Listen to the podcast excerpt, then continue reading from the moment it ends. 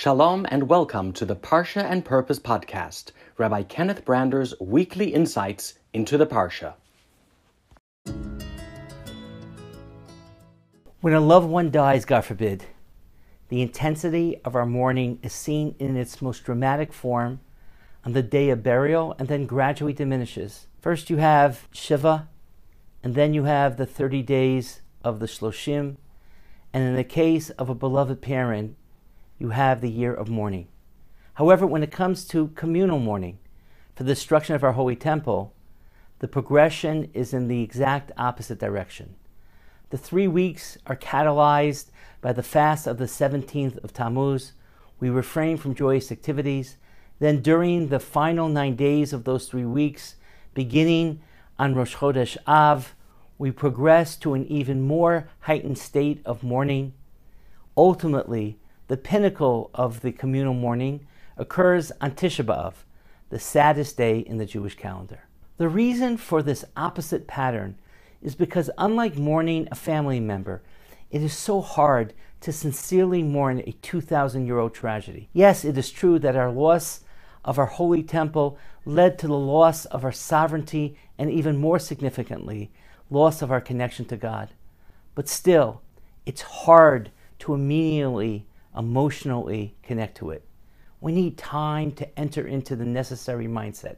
And therefore, we build up from the 17th of Tammuz to Tisha B'Av to give us the opportunity to think beyond what the mourning practices are and to focus on why this happened to us. One idea of getting into the why comes from the teachings of Rav Yosef B. Soloveitchik when he discusses Megillat Eicha, the Book of Lamentations. Rabbi Soloveitchik teaches that Megillat Eicha, known as the Book of Kinot, provides us the halachic prophetic license to ask the ultimate questions. Eicha, God, how could this have happened?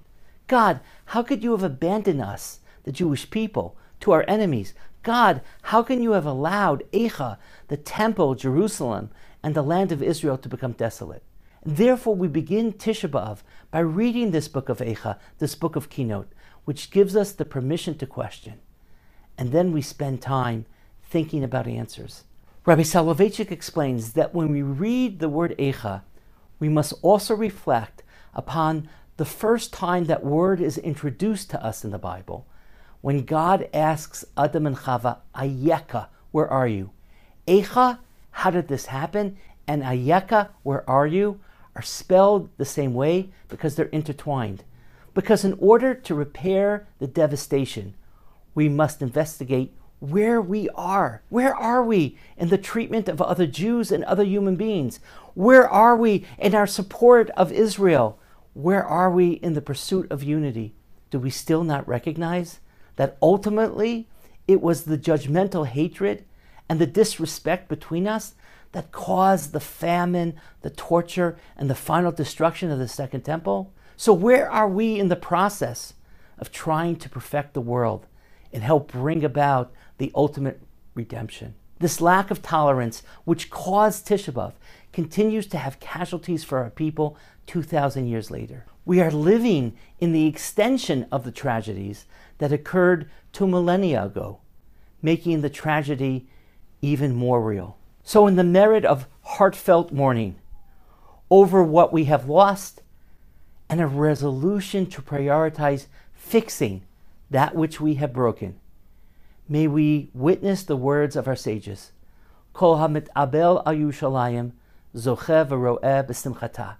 Whoever mourns for Jerusalem will merit and see her future joy. Wishing you a Shabbat Shalom, and afterwards a meaningful and easy fast. Shabbat Shalom.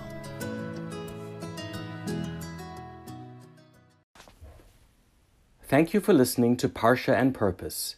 We invite you to subscribe to this series on Apple Podcasts, Spotify, or wherever you listen to your podcasts.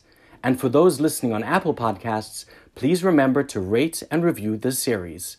Until next time, Shalom.